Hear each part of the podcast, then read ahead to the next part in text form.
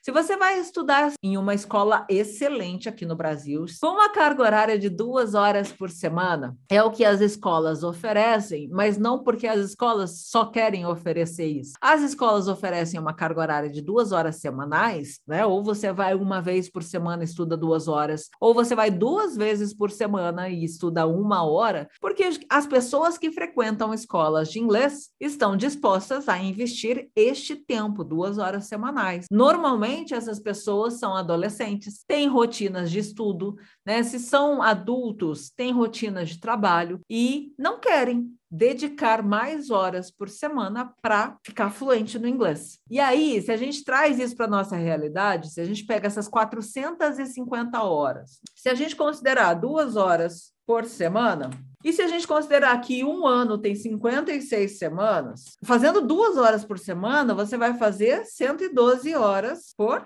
mês. Quantos anos você vai precisar para fazer 450 horas? Exatamente quatro anos. Você tem que entender o que é bom para você, o que serve, o que atende à sua necessidade. Né? Porque se você tem pressa de alcançar a fluência, se você precisa alcançar a fluência em seis meses, não dá. Essas opções não servem.